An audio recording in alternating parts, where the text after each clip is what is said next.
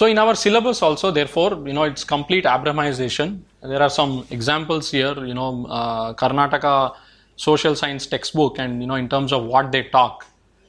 Again, it's fine. I think we've talked about it a little bit. Sri Lanka has a wonderful policy where they openly teach about all religions uh, to all kids. They say, let there be some basic groundwork done. That's fine. But if you look at this, it doesn't look like you're teaching all religions here. Okay and there are numerous examples.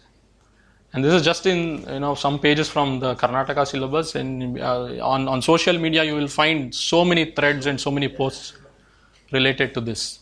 Yeah this is not social this is not science this is not social studies but so the, yeah so this is religion you know say and this is all ncert and all schools and colleges will teach this. In Delhi also. Yeah i'm sure it's same throughout. This is like ncert syllabus so whoever is adopting. Even state syllabuses many of them do this. So again like i said right if you if the question is okay the birthplace of uh, you know jesus christ is this fine. But if there's a birthplace of shankaracharya along with that then the child gets a neutral opinion on this a young kid.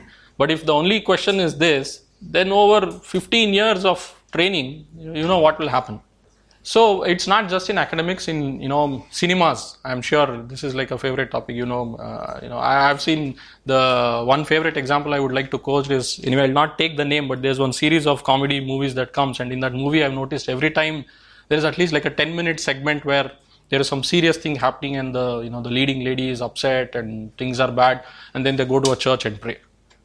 You know throughout the in a comedy movie also they'll insert that. So you you pick any you know mainstream movie i think there's no dispute at least on this fact on what they promote. So fragmentation of uh, society has happened through this. So the result of all of these is that our children are denied access to our own texts and civilizational knowledge